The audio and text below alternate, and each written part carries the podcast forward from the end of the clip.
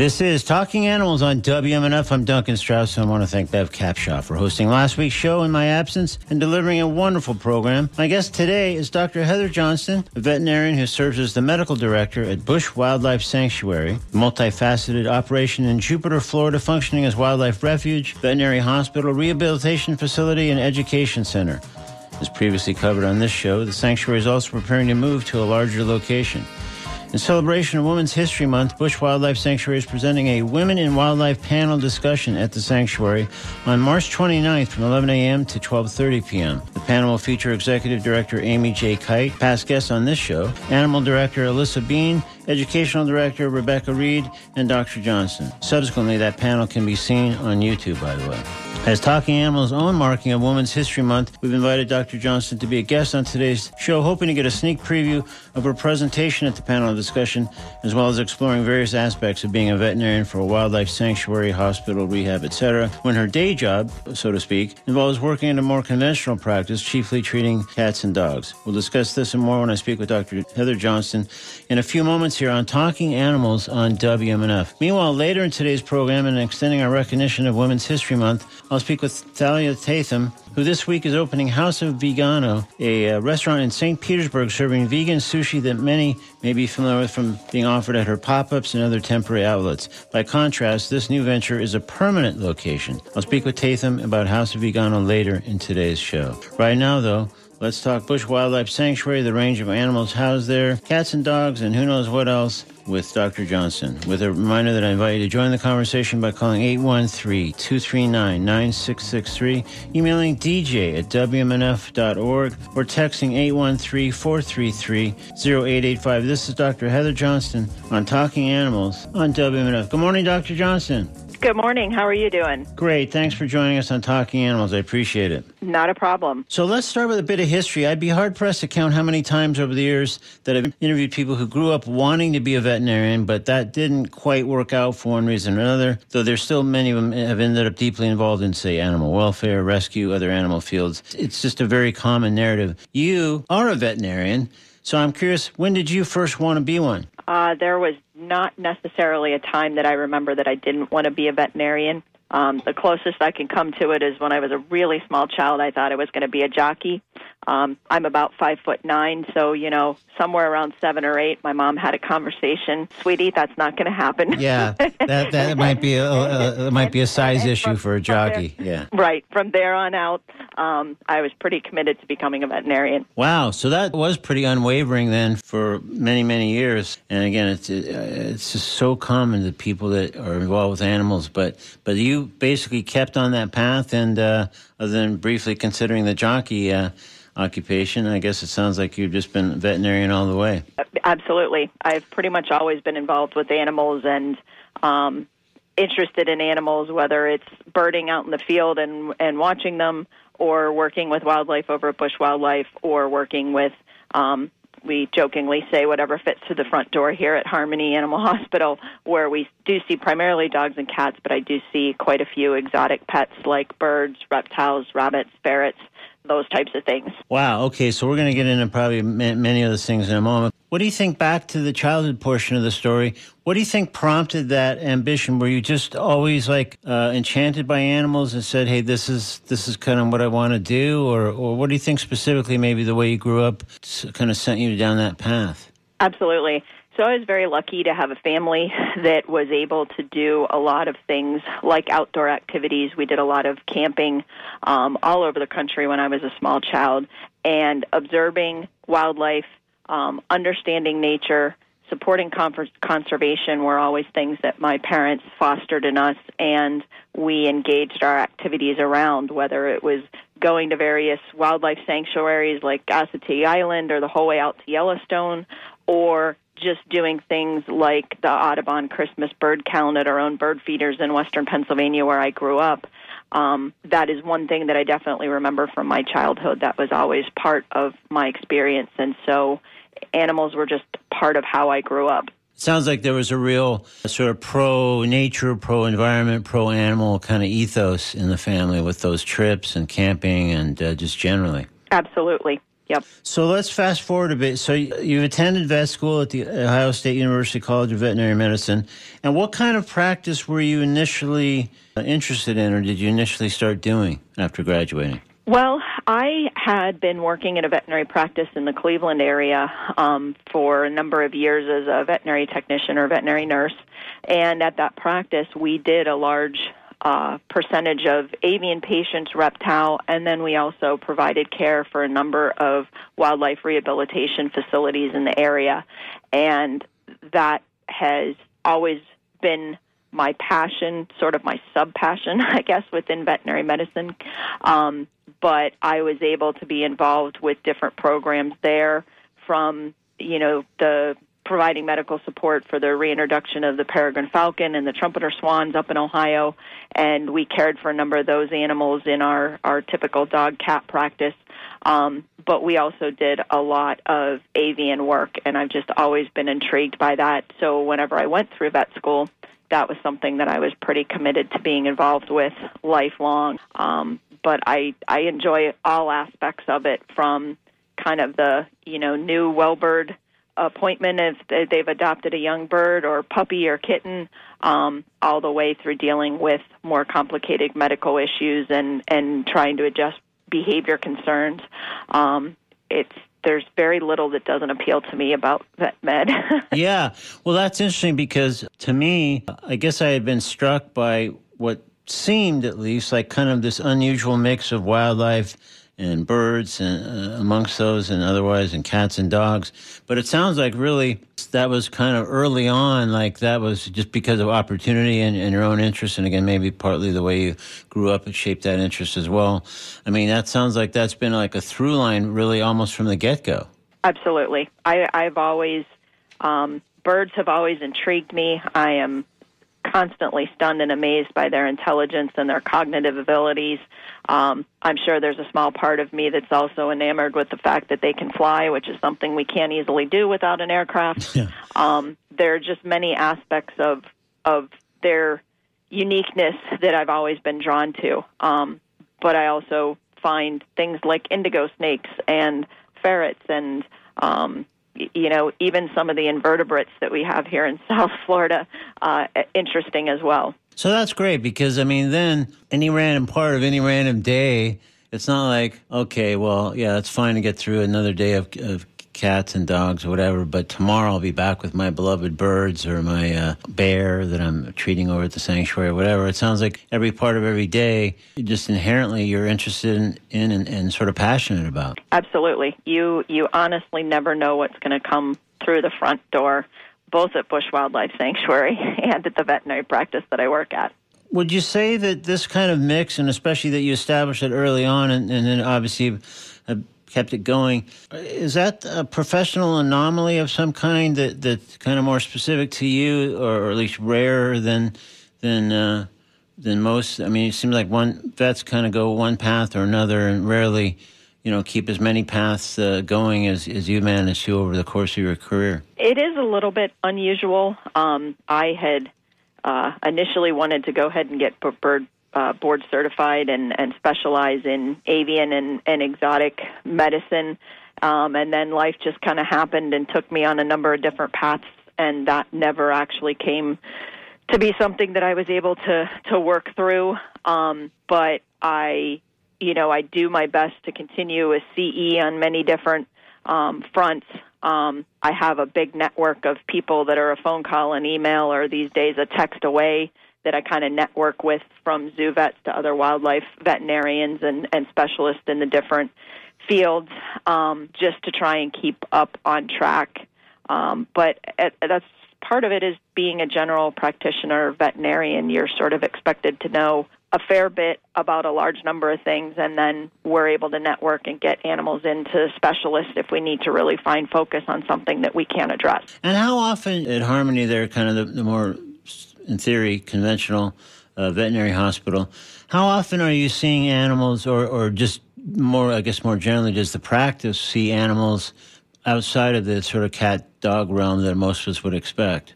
Um, it honestly depends on the day. You know, some days I see two or three exotic pets. Some days I see 10 or 15. It just depends on Wow. on what's going on and how the schedule falls out. Um, so it's it's pretty much a variety depending on the day. And when it's as many as, as 10 or 15, are a lot of those birds, or what other kind of exotics are we talking about? Um, I would say it's a pretty pretty close mix between birds and small mammals, and those small mammals would primarily be rabbits and guinea pigs. We do have some ferrets, um, but that's over the years kind of been a little bit of a less common pet than it was, say, 10 or 15 years ago. Yeah. Um, and then we do actually see a fair number of reptiles in our, our practice, and I would say the most common are, are bearded dragons and ball pythons. Um, but then there's a, a large variety of other species that we can see. Wow. And I don't know if that's also somewhat particular to like a regional thing, whether other areas there'd be less common to see that, that maybe that kind of mix, or I don't know if that's maybe it's just more standard than I would realize at a, at a but I otherwise would say as a kind of a, your, your basic uh, veterinary hospital, it just seems like maybe that's partly related to being in around Jupiter or near Jupiter farms, and so maybe I don't know if there's a higher proportion of those kind of pets that people have in their households than than would typically be found elsewhere. I'm not sure. Um, I, you know, I have one of my my best friends and a classmate who practices in West Virginia. She's uh, there's not quite as many veterinarians in that area, and she has uh, ended up seeing exotics over the years. Um, and I sometimes get a text or a phone call from her about, you know, what the next step might be, um, because there's not necessarily veterinarians in that area. There certainly aren't any specialists in the area that she's in that she can refer to. So she tries to get them in, you know, work up the initial things, and then they can get them transferred to other places. But we're lucky here because we do have a number of, of specialists in the area.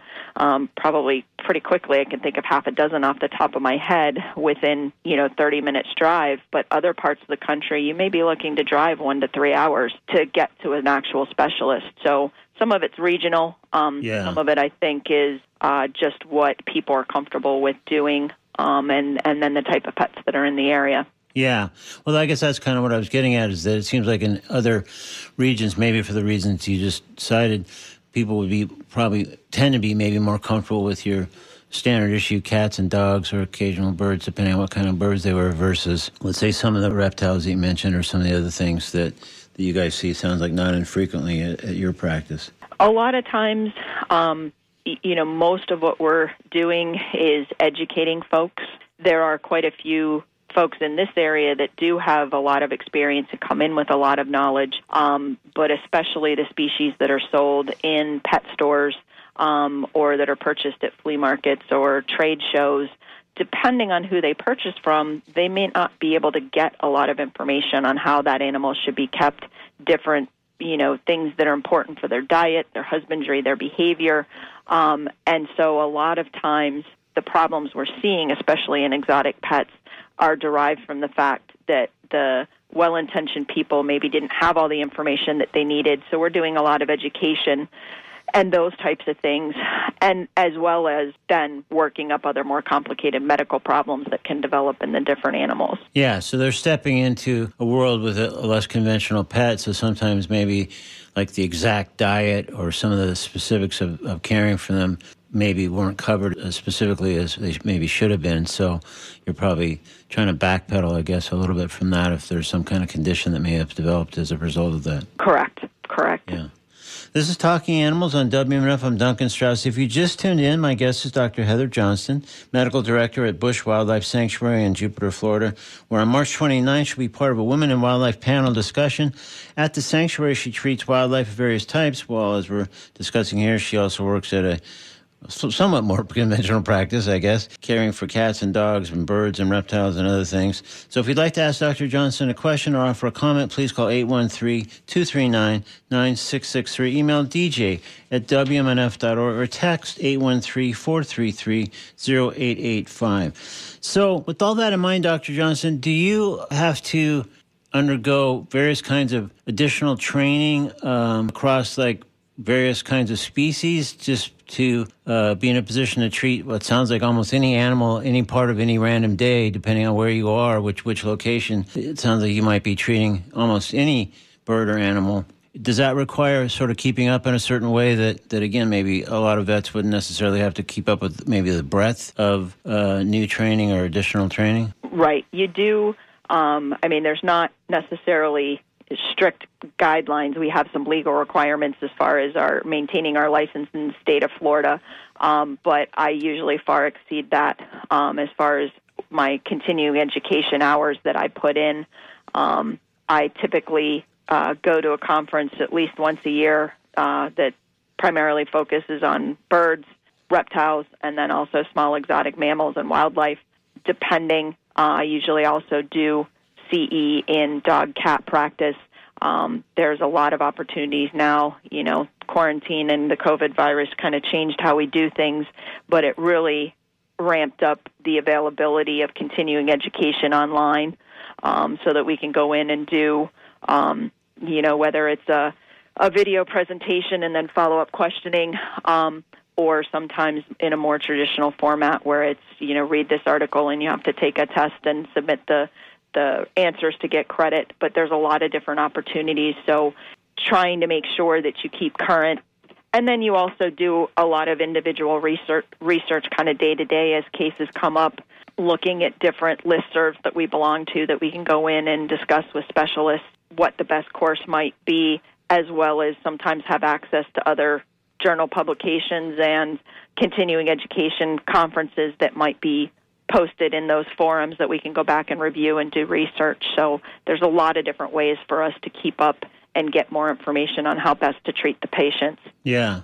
And CE, I assume, is continuing education? Can, yes. Okay. Because um, I just, as, as we've been talking here, I sort of picture you given the wealth of uh, animals and birds that you've been interested in from a very young age, and obviously that's continued, and maybe some of those interests or passions have grown. I sort of picture you uh, when there are conferences or classrooms, like being in the front row with your hand up, like being super zealous about uh, uh, learning and and uh, uh, adding more to your knowledge. Just again, because it just seems like that's been an interest from childhood, but also again, your day to day professional life involves any number of possible scenarios of any number of possible species that you might be treating. Absolutely. Although I will tell you that I am not in the front row. I'm more of a back row kind of okay. because I have I, I get antsy and I got to sit up, stand up because I'm not used to sitting still. So yeah. the lecture goes more than 15 or 20 minutes, I've got to be able to stand up and move. But I, I definitely enjoy learning and hearing what other people are doing and reading about the research and trying to stay as current as I can. Yeah. No, I guess I just meant more the image of the uh,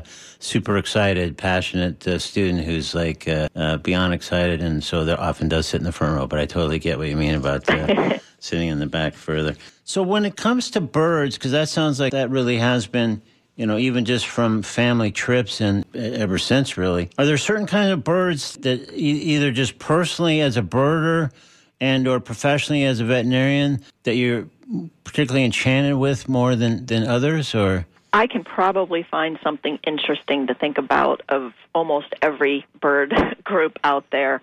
Um, I have always been enamored by the athleticism of raptors. So your hawks, eagles, owls, um, falcons, they intrigue me with their physical ability and yeah. and how fast peregrine falcons can dive, how far and high some of the other species, and we're moving over into geese, like the bar-headed geese that fly over Mount Everest, and we're still not sure how they can manage to do that from a biologic standpoint because the air is so thin, so to speak, up there.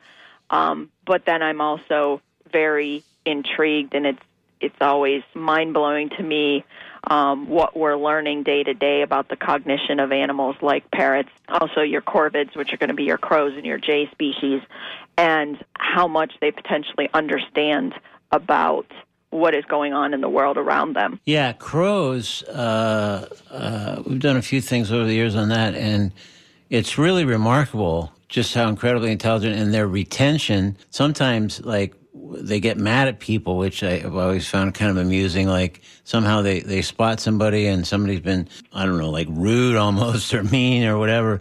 And the crows like keep track. And it's like, what you don't want to do is have a crow mad at you, apparently.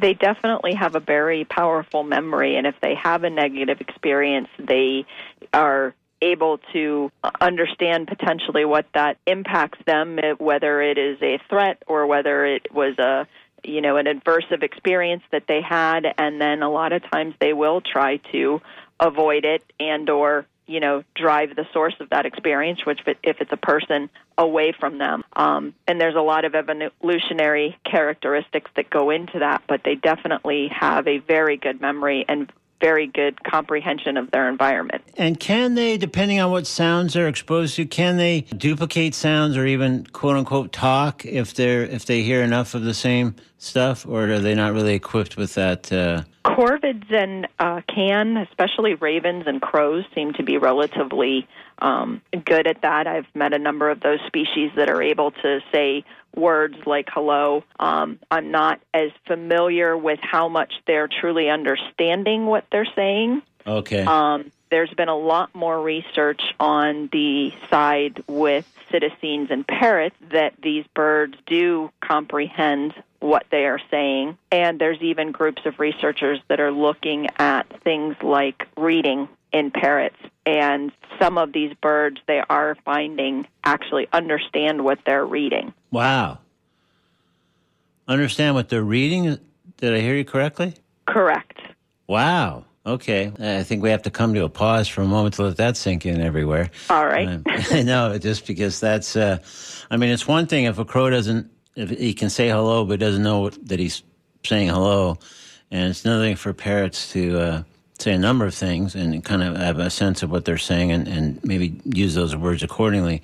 But what somebody has read, wow. Yep, there there's a number of researchers out there that are working on that problem. Um, and it, it is very intriguing when you get in and you listen to the way they're testing these birds, and it's very um, systematic and it's done very scientifically um, to try and determine are they really understanding what they're saying or reading, or are they just mimicking? And as they're moving through this, um, there is data that is starting to support that these research groups, these these animals are actually understanding what they're reading and then able to turn around and use things like computers and tablets to potentially communicate back to the researchers and the people that they're working with.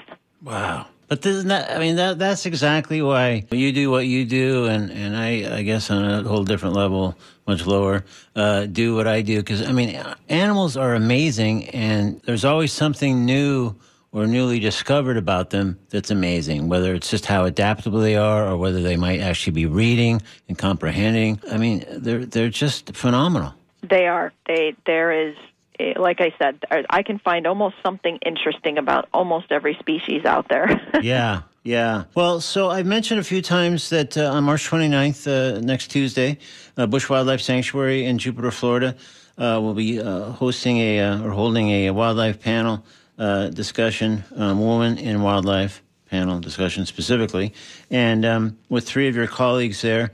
And it's from 11 a.m. to 12:30 p.m. Now, obviously, not everybody can get over then. But um, I did find out from uh, from Amy, the executive director, Amy Kite, who's been on the show before, that it will be filmed and then ultimately made available on YouTube. So uh, that's great for people who can't can't get over there. But I'm still hoping that uh, I might persuade you to give us a little sneak preview of at least part of your your presentation that you'll deliver at that uh, at that panel next week. I don't know if we have a specific organized presentation. I think it's pretty much going to be open to the public. Um, we'll probably be uh, summarizing, like we've talked about, our experience, what brought us into the profession. Um, I'm really excited to be part of this this project because having started out in an animal field where I was certainly not the only woman, but early on back in high school and whatnot, there weren't as many women interested in the field, especially not in wildlife or in um, research projects out in the field at that time. And now it's kind of transitioned to the point that uh, with my involvement over at Busch Wildlife, the majority of the people and the staff and a lot of the volunteers are women, and so it's it's fun for me to have made that transition from what I feel like was a more male dominated field to here and Busch is a little bit of an anomaly because we're we're primarily women at the facility where a lot of groups, it's kind of more 50 50. So I, I'm excited about that fact. And along those lines, uh, Dr. Johnston, if it's a veterinary field just generally kind of gradually shifted to a more and more predominantly female um, profession? It has. Yeah. It definitely has over the time. Yeah. Over time. Yeah, because it's interesting to hear you say that when you start off, that was not the case. So that's that's kind of a big shift in not really that much time. Right. Right. By the time I, you know, got into high school, there was predominantly women in my class, um, and not as many men. Um, and then it seems like we've continued to, you know, follow that train. Whenever I started here at Harmony Animal Hospital, there was only I was the only woman. Um, and over a short period of time now, we're at a point where we have, you know, one one male doctor, Dr. Kleins, and then three women that work at the practice. So it's Yeah. interesting. It really is a, a very interesting shift and evolution. And uh, has anybody looked at sort of the whatever underlying reasons there may be for that? I have not seen any uh, other than just the statistics that come out about how many women versus how many men are in the field, and I don't exactly remember those at this time, but I have not seen any specific reason why that shift has happened. Yeah. Um, I think a lot of it was just over the last, you know, 50 years, things have transitioned a lot that women are have easier paths to getting into the workforce and then therefore have easy easier paths to being able to pursue education and things that may not have been available, you know, 50 plus years ago. Yeah, so it's maybe part of a, an overall cultural shift that's been applied maybe in veterinary medicine, among other things, too. So this is Talking Animals on WMNF. I'm Duncan Strauss. My guest is Dr. Heather Johnston, Medical Director at Busch Wildlife Sanctuary in Jupiter, Florida. And again, on the um, next Tuesday, the 29th of March, she'll participate in a Women in Wildlife panel discussion at the sanctuary, which later can be found on YouTube. And uh, she also works at a um, veterinary hospital uh, where she's treating probably not so much wildlife, although occasionally something verging on wildlife, as we've established here. So we invite you to join the conversation by calling 813 239 9663, emailing dj at wmnf.org, or texting 813 433 0885. So it sounds like the panel will be kind of just like an opening thing about like sort of background, biographical info, whatever, and then sort of uh, inviting questions then from people who are attending. I believe that's that's the path. I got you. So, all right. So maybe I'll I'll continue in my vein as though I'm there next week, asking some questions of you at least, um, because I I'd be curious to know, like, you've been working on all kinds of animals for for so long. So, are when you go in, depending on what animal you're treating at that moment, how translatable, I guess, if if that's the right word, are the methods from some sort of wildlife uh, species that you're working on at that day at the sanctuary versus like a dog the next day over at Harmony. Right, and it, there's actually a surprising number of things that might transfer. um, I always talk to my clients when they tell me that there's no way they can train their dog to um, accept certain behaviors like brushing or grooming or those types of things. And I always share my experience over at the sanctuary where we free shaped behavior in the panthers. So animals that we have no ability to coerce, we can't physically make them do it. You know, come into their enclosure or their, what we call their night house where they sleep, um, come up, lay down beside the, the chain link barrier in the back, um, push their hip up against the chain link and receive an injection without moving. And we did that all with positive reinforcement and food reward. And Wow. so I share those types of things with my clients that, you know, yes, it takes time, but it is easy to be able to train some of these medical behaviors for animals to try to minimize their stress when they come into the hospital situation. And whenever we have dogs or cats that maybe came from a bad situation and had had negative experiences before and they come into the vet hospital and they're just terrified, there's a lot of different things we can talk to the owners about as far as trying to minimize that animal stress, um, have them work with training at home. Um, simple things like positive reinforcement, food rewards, distraction techniques that then when they come to the animal hospital can make it a lot less stressful for that animal to go through their exam. Um, on the other side, dealing with our exotic species, a lot of those happen to be prey species. And in prey species, so things like rabbits, small birds, animals that other animals in the wild would eat, um, they tend to hide all of their signs and symptoms until they physically just can't do it anymore. And so a lot of times when a bird comes in, and if it's an owner that's not experienced, they may think the bird's only been sick a day. But when we start asking more detailed questions, the bird has stopped doing some things at home, has changed their behavior a bit to the point that maybe things have been going on for a week or two. Um, and so stress is very difficult on these animals. It can literally kill them. So when we approach them, we have to be very calm. We have to go through things in a very slow, methodical way. Um, a lot of those things are the same things I do when I'm dealing with a wild rabbit that's not used to being handled by people. Um, you have to think about what that animal is going through, what it's perceiving, and try to minimize the stress so that we don't end up creating other medical problems as we go forward. And when you were explaining that, Dr. Uh, Johnston, um, it made me think of uh, you're talking about the, the, rabbits and small birds and others that because they are prey species want to hide their illness and not obviously seem vulnerable. But um, it kind of made me circling back to the other kinds of practice.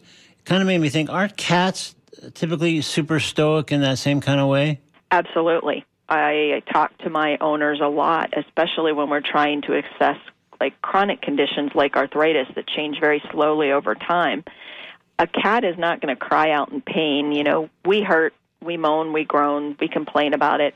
That's not part of cats, you know, MO. They're yeah. going to just stop doing things. They change how they approach jumping up on a counter instead of jumping directly up it. Maybe they hop onto a chair and up on the counter, or they stop jumping up on the counters altogether. They stop moving around as much. They tend to spend more time sleeping. Um, their signs can be very subtle because they're not a social animal. And so a lot of times they don't have cues. For the most part, they're not social. Um, the same way that dogs do. Dogs have more facial cues, they have more uh, other signs that are more obvious to people, um, in part because they tend to be a social pack animal versus a more solitary feline. So I guess as uh, cat people, we have to be particularly attuned to any kind of shifts because otherwise they're not going to overtly let us know the way our dogs might. Absolutely. And cats, too, or, or people in general, are very good at picking up signs of behavior changes when something is happening. So when the dog growls, when the cat hisses, people understand that that animal is stressed and saying, you know, I'm I'm ready to protect myself or I need to be out of this situation. Yeah. People are not always as good as picking up on the animals that are so stressed that they've gotten to a point that they've frozen. So they sit still, they shut their eyes, or they stare straight ahead and they don't move. But that pet has the potential to be just as stressed and in just as much discomfort as the pet that's lashing out, depending on their personality type. Interesting. Yeah. So, I mean, again, being a, a, veterinarian at a wildlife sanctuary just seems like a very specific realm, even though to you now and for many years, apparently, probably it's like second nature. But still, what, what would you say are, like, let's say, three of the biggest challenges of being a vet at, at a wildlife sanctuary like Busch?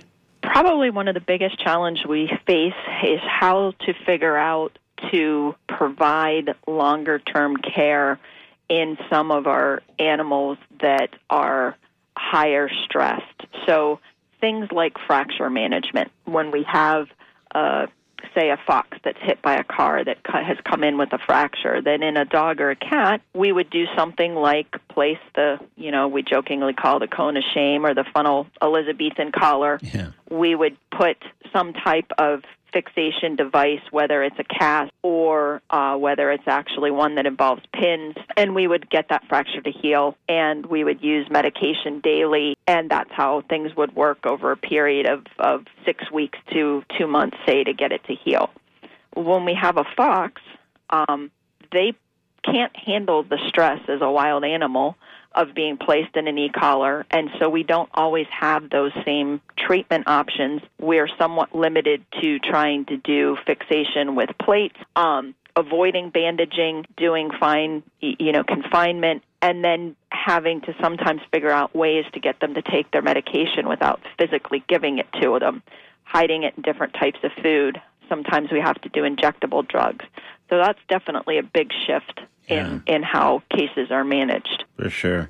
Any other big challenge? I have another question that uh, we're starting near the end of our time here, but uh, but that sounds like a, a thing. And like when when you talked about the Panthers and sort of the, the training and uh, to to get them to come lie down on the other side of the fence, so I assume unless an animal like that, a, a panther, a bear, whatever, some of the animals that often end up at, at, Busch are under kind of some sort of anesthesia or whatever. I uh, gather that the idea is to have no human to animal contact just because the risks are too great. Correct, yeah. correct. Those animals are not directly handled outside of limited contact through a fence during training procedures unless they are anesthetized. Yeah. So for their safety and for our staff safety. Oh yeah, no, I, I would think, and uh, and that's great that they can be trained because otherwise, without that training, you described like for the Panthers and others, I'm sure like them, yeah. the kind of care they would be able to get is limited without them being willing to come to the fence and get that injection or get whatever it is that they need to make them feel better, to make them be better, whatever. Absolutely. Yeah. So just today, there was a, a, news of a tiger attack at an animal sanctuary in Collier County. Uh, apparently, an employee that was not authorized to be with the tiger entered the enclosure and got attacked. So, any comments about that? About either just that, if you know anything about that, it just happened earlier today. Um, I I hadn't heard anything about that. Okay, yeah. So it's it's like this Wooten's Airboats, which I guess is part of their tour or part of their facility. They have like a, a sanctuary with some gators and otters and turtles, and I guess t- somehow two lions and two tigers. Which anyway, that's a whole other conversation, I guess, for another time. Okay, since that's not familiar to you uh, as of this morning, I guess I'd be curious to know yeah, a little bit more. You started to touch on them, or we started to touch on them, but any particular protocols at Busch for maintaining safety of, of around, especially those panthers and bears and other animals that could be obviously dangerous? Absolutely. There's there's uh, training protocols that we have. Um, so the majority of the animals you've just listed are considered class one wildlife, and those are going to be your animals that carry a greater risk in trying to care for them. Um, and and with those individuals, that is the last group when employees are being trained that they are trained on, so that they have the most experience before they go in to work with those animals. Um, there are a number of barriers in place, locked doors, double entryways to enclosures and safety protocols that we have in place to be sure we know where the animal is and that it is secured away from any site that people are going to be entering because we do not go into the enclosure with any of those animals again unless they are anesthetized. Mm-hmm. I got you. All right, my last uh, question for uh, for today, Dr. Johnston, is, uh, and I mentioned this earlier in the show as well, one of the kind of more significant stories in the Busch Wildlife Sanctuary world is that it will be relocating to a, to a larger nearby property. What are some of the plans and logistics uh, that, that, you're working on as the medical director to move the animals? I mean, again, they're not going far, but as we've already noted, we're talking about bears and Florida panthers and right. gators and or crocs, snakes, etc. So, what kind of specifics uh, have you been sort of gearing up to to plan that relocation? Right. Um, a lot of the animals that are not used to going to education programs are actually being trained to enter carriers and have the door shut and we're starting to work on then picking those carriers up. So the smaller animals like the foxes and we're working on getting them used to as many aspects of what will happen the day they have to move as possible. Okay. Um, and then the other larger animals for safety purposes that we can't have those options available um, where those animals will be anesthetized and we will transport them um, in in uh, large crates or uh, vehicles that day under anesthesia to the new site and recover them because it's only a, a handful of miles down the road. Yeah. I gotcha. Well, it sounds like not surprising. There's very much a plan in place, and uh, it's got to be very carefully worked out. I'm sure. So, um, absolutely. All right. Well, we have reached the end of our time. We're going to speak with Dr. Heather Johnston from Busch Wildlife Sanctuary. The website for, for the sanctuary is Busch, of course, B-U-S-H, B-U-S-C-H, wildlife.org is the website there. And then her, the vet hospital that she's at is Harmony Animal Hospital. The website there is petvets.com. And again, the, uh, the Women in Wildlife panel discussions next Tuesday, the 29th, uh, from 11 a.m. to 12.30 p.m. And again, I'll be uh, mentioning on the show when I know that there's a uh, access to a YouTube uh, version of that later on. So, Dr. Heather, thank you, Johnston, thank you so much for joining us today on Talking Animals. Really fascinating conversation. Thank you. All right, you are so welcome. Have a great day. You too. Bye bye. Bye bye.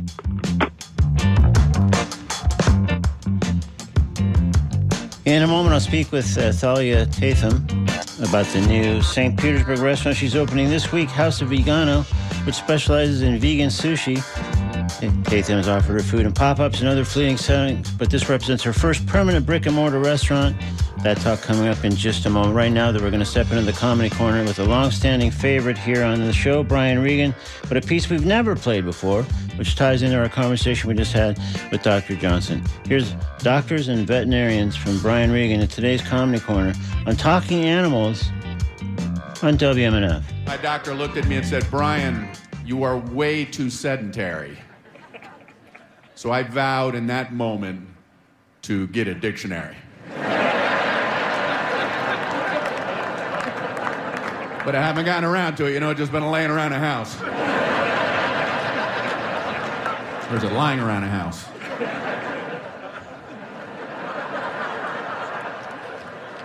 Doctors specialize, right? Last month I went to an ear, nose, and throat doctor. Last week I went to an arch of the foot, small of the back, nape of the neck doctor. I have fallen arches, my small's too big, and I have a trick nape.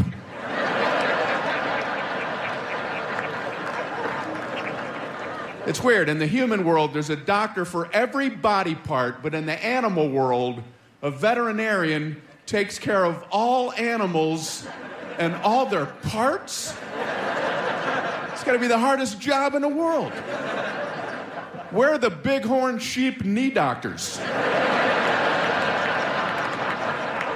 The wildebeest gastroenterologists. The giraffe throat, throat, and throat doctors.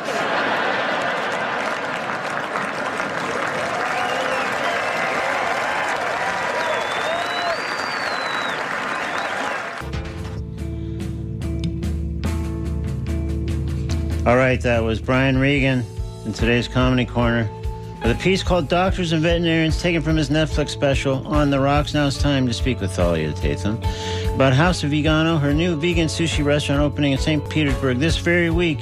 Here's Thalia Tatham on Talking Animals on WMNF. Good morning, Thalia. Grand Rising, Duncan. Thank you so much for having me. Thank you. So let's jump in. I know this uh, is the week of the restaurant's opening, so it must be a busy day, a part of a busy week. What What is the actual day that people get to enter the House of Vegano? So the actual we we opened on Monday. Okay, That was our first official opening. Um, we're actually going to also have a like a grand opening on Friday. Okay. And kind of be like, yeah, we just want people to come in, have a good time, take some pictures. Um, so it's going to be kind of like a party atmosphere here on Friday. Um, and we are going to be open Monday, Wednesday, and Thursday from 11 to 2 with a small break, and then reopen again at 3 to 6. And then on Friday, Saturday, Sunday, we'll be open from 11 to 2, and then a small break again, reopening it from 3 to 9. That's great. Wow. So, uh, opening a restaurant, uh, a new restaurant, is always a challenging enterprise. You know, with COVID kind of still lurking around the corner, it seems like maybe even more so. So, why now? What? Why the timing now? The timing, well, it, I, I feel like the stars aligned because for me, I was doing pop ups and doing different markets um, and just wanting to kind of get the sushi out there because I know for myself being vegan, um, it's kind of what I was missing. So I felt that may be something that other vegans were missing as well. Um, and as far as like the storefront being open, um, I have amazing realtor, and she was able to find this location inside of Body Electric Athletic Company, um, and they have a cafe space. And so the timing just worked out perfectly. Where you know I had I, I you know tried to hustle and get the funds ready to open up a storefront, and everything really just worked out. That's great, and I guess you know because you've done a number of pop-ups and other experiences where you could you could probably sort of extrapolate and say, you know, I think a restaurant would succeed now. I think it's our time. That's how that's exactly how it felt. Yes, That's that great. So tell me a little bit about the menu at House of Vegano. So House Vegano, um, the, the our, our flagship really is the is the sushi, but we also Yeah. have uh, we're going to have ramen, um, and we have dumplings, uh, poke bowls, and we're also going to have like three like house salads. Um, we're gonna have like a papaya salad, a ginger salad, and a cucumber salad. Wow. Um, and all everything is 100% plant-based vegan. Um, I know there's really some really cool things out there that are happening in the vegan community. Like they have the the fish that looks like fish, but it's not, and looks like tuna, and all of that stuff is really fun. But I really want to keep the food like food based, plant whole food plant based. So that's Yeah. really what yeah, that's really what we um what we're all about. And with the ramen and the sushi and everything, um, the entire menu can also be soy free and gluten free because that's also I think a challenge for a lot of people when they go out to eat. For sure. Um, yeah, they find it really challenging to make sure that things are um, just there's the, like I just I really didn't want a lot of barriers and restrictions when people come in. I want them to come in, sit down, enjoy, and not have to worry about is this vegan? Is this you know? It's just yes, everything is good here. You're, Right. and you're welcome. yeah. the answer is yes, no matter what question you're going to ask. The answer is yes. correct. Yeah. yeah. So, for those listening, though, who might think of vegan sushi as, as uh, you know, perplexing or uh, almost a contradiction in terms, tell me about some of the rolls and other things you offer in that way at the restaurant. Yeah, that that is a question I get asked a lot. Like if it's you know if it's if it's if it's vegan sushi, how is it vegan? Because how or how is it sushi? Um, is a question that I do get asked a lot. And what so uh, for the volcano roll, um, the volcano roll I use uh, lion's mane from Cactus Hat. Um, I have there's a local grower here. Uh, his name is Joe Iovino, and he makes the most delicious mushrooms locally. And we use his mushrooms in our rolls as well as our ramen. And with that, it's what I do is I marinate the lion's mane, and that turns in. And when you cook lion's mane, it really turns into a really good texture that kind of mimics like seafood or and then depending on how you cook it and how you season it. And so that turns into like my seafood dynamite. I also use king oyster mushroom and I shred that and that turns into my into my spicy crab. Um, jackfruit is another uh, very versatile um, vegetable that can be used. Um, and it might be a fruit. I'm not sure, but um, Yeah. I might be wrong on that. But I, either way, it's um, vegetables like especially mushrooms and different like the textures that they have. They can be very versatile. Um, so with the spicy uh, crab, it's shredded. It looks and feels like crab, but it's mushroom. And Nice. with jackfruit, I use that in the jack. I make a jackfruit salad for the Cali roll, Mm. and then it's it, it you get the same bite, and that was kind of what I was what I felt like I was missing because I think when you when people go out, they are they get the avocado rolls and the cucumber rolls, or if they're trying, you know, if, if they're lucky, they might get a sweet potato roll. But I wanted vegans to have the opportunity to ha- actually still enjoy a food that they loved and that they missed. and I'd have the memory of it, and not so much the fish, the, the memory of the fish, but the same umami flavors. Right. So I- get get an array of things they could choose and not feel like, hey, we're, we're just limited to these two or three over here. We've got all Exactly. these. Yeah. Right, exactly. That's so great. These sound uh, tremendous. And uh, what would you say? I mean, this all sounds so promising. And again, uh, we talked about the timing is right. What would you say your biggest challenge in this initial period might be? The, um, the biggest challenge I'm having right now is needing more help, which is a good problem to have. Um, uh, I, I I like to put everything out there like with all good intentions and all like just positive energy. So I I um, my hope is that this is going to be successful and that we can duplicate this in other cities. Yeah. Um, and I think just making sure to get the like just getting people that are also passionate about food to possibly come and um, apply because that would be amazing. That's um, great. So yeah, I think that's my biggest challenge right now is just get, um, getting help. Getting people to join join the band, as it were. Yeah. Yes. So, all right. Well, we're just about out of time, but we've been speaking with Thalia Tatham, House of Vegano. I think probably the best way to find out something online, if correct me if I'm wrong, is is by your Instagram and uh, I guess Facebook Yeah. as well, maybe is. And uh, so we're really looking forward to uh, getting over there and having uh, something to eat over there. And good good luck to you. And uh, thanks so much for joining us on Talking Animals. Thank you, Duncan. I appreciate it so much. Take care. Thank you. Bye bye. All right, it's Talking Animals on WMNF Tampa. Stay tuned for Scott Elliott and NPR News headlines coming up first.